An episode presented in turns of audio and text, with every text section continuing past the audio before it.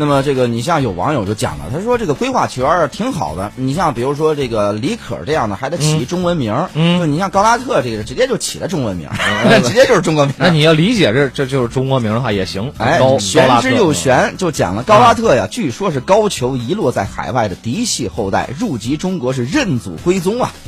他怎么数的族谱来数几百年？高价高到价。巴西了都。哎，另外呢，这位朋友叫做 E A G L 一狗鹰老鹰一狗啊啊，，一狗啊，他说赞同赞同，二十年内呢用外援不用国足，这个重抓下一代，让下一代不骄不躁，哎，这个才有希望。你一点都不用，下一代也不没没有了。另外，君莫笑他说了，青训的根本。在于人数，人数在于关注度，关注度在于成绩与环境。啊中国目前的青训呢，要看的是零四到零八年出生的孩子们，他们六七岁时呢，正好是中国足球环境要变好的初期的几年。是是是坚持到那个时候的教练都是有高水平和情怀的，所以呢，规划的好处就是保持目前的环境的一个办法，不然又回到这个几年前，我们这批下队的球员都不敢说自己是职业球员的时候，哎，这个这个比较麻烦了。那么呢，关于这一次呢，这个我看刚才说到《体坛周报》，确实他们也做了一个问卷调查。您对于高拉特们的规划怎么看？同意的占百分之七十一，嚯，哎，这么高啊！，对，反对的占百分之十八，说不好占百分之九。看来这次大家呃赞同的人还挺多的，哎呃，这点出乎意料。对，然后我以为最多也就一半儿一半你知道这个文章最后呢，他写到几句，他说呀，这个对中国足球来说，一切过去不曾尝试的办法和手段呢，可能有利，也可能弊大于利。可能，可我们呢，不能因为对于结果的不确定就徘徊不前，放弃改革。改变是必经之路，只希望我们的职能部门呢，在做出决定之前，反复多论证，尽量将不利影响降到最低。因为中国足球已经非常脆弱，经不起折腾了，大家也会有担心啊。那么呢，现在我其实还有一个担心，到底我们的这个就是球迷老百姓，到底心里边能不能接受一个洋面孔代表我们去？因为他还不是打俱乐部比赛，是以、嗯，国家队以国家之名，嗯那么你唱国歌，做升国旗，就是这么一个举动，你能不能接受呢？是的，是的，是的。哎而且，说实话，不光是足球领域，现在很多人觉得规划球员是完全都是外国人，对吧？不是咱们中国人。那我提一个问题：如果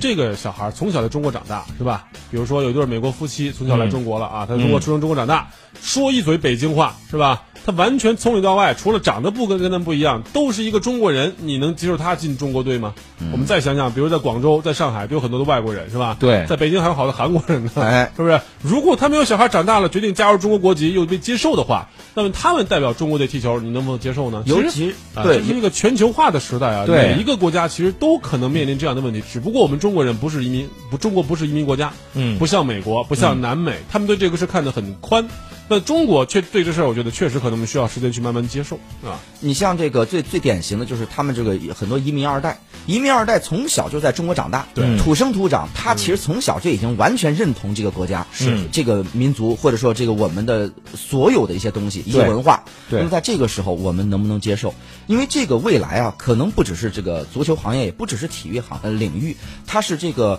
我觉得各行各业。对但是我们现在呢，我相信啊，在别的行业是没有问题的，比如说我们的科技、我们的教育、我们的其他都没有问题，唯独到了足这个体育行业，体育行业是涉及一个，就是到最关键的时候，你是要为国争光的。我们要升国旗的，对，我们一直都认为嘛，就是足这个体育运动，你是为国争光，你是有这么一个高帽子在这儿的。既然有这么一个政治使命，那么目前来说，这个你是一个外国面孔，咱咱说这个，咱出去输出人才没问题啊。嗯输出人才这个事儿，这个你比如说何志立对到日本小山之力，但是尽管这样，当年。对吧？他这个这个打球的时候就高喊的这个这很多的日语，我们的球迷看完以后就心里边也是非常的不舒服，对吧？就是但是这么多年过去了，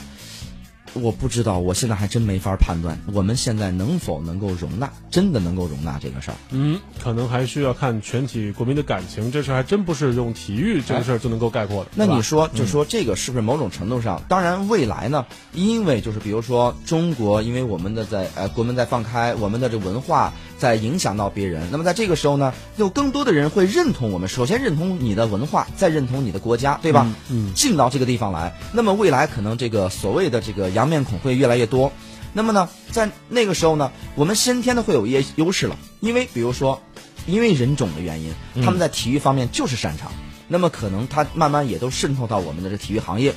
那么那个时候可能会更多，会不会逐渐的改变？我认为现在我们所欠缺的一个，我们的我们的觉得大的大脑里的一个意识，什么呢？International，我就是哎上周末吧，我跟一个意大利的一个朋友，就是在郑州的一个朋友在聊天儿，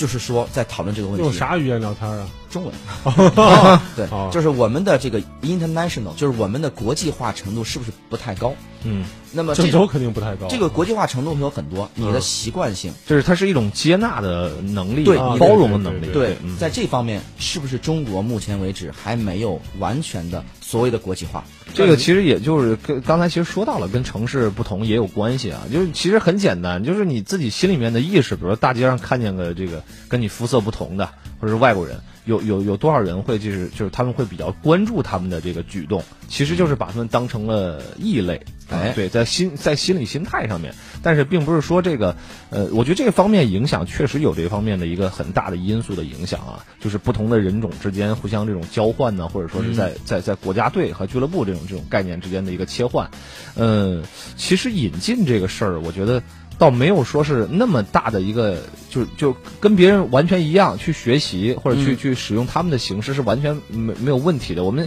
想想这个足球这个运动，就包括这个巴西那么多呃外裔的这些球员，对吧？嗯就是流出来的这些球员，为什么这么多？其实呃。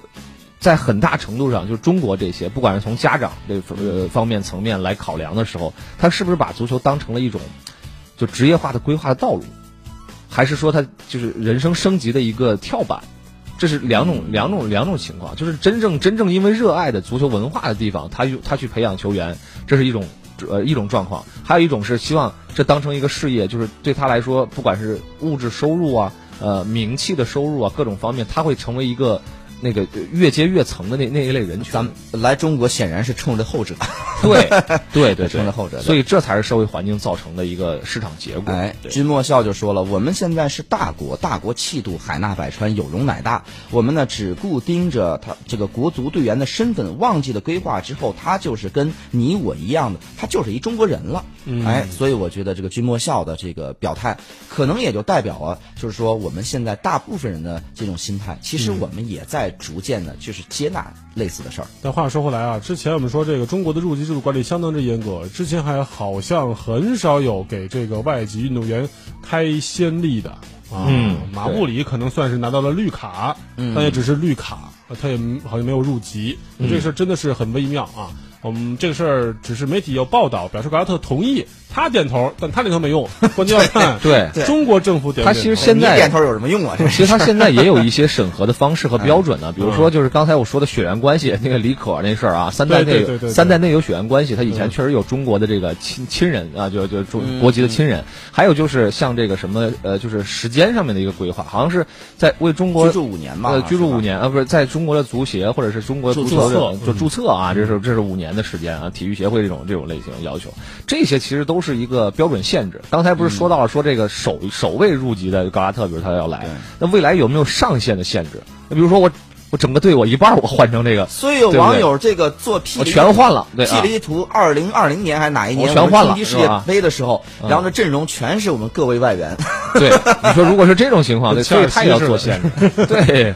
这是不一样的，嗯。嗯，所以呢，就是这个恐怕将来也会面临一个问题，或者说是这个以亚足联为主的周围的这个会员国呢，普遍经济条件都不错。人家怎么看我们？哎，这个到时候呢，就是是不是每个国家，韩国、日本，就是都都这么这么做这么想，韩国不会，我甚至将来 将来有可能这个亚足联出台一个，就是以代表国家队的时候，这种规划球员不能超过三个，就相当于俱乐部引进外援不能超过三个。中国干啥人都限制，是吧？好了，咱们进段广告，大家可以继续啊，各抒己见。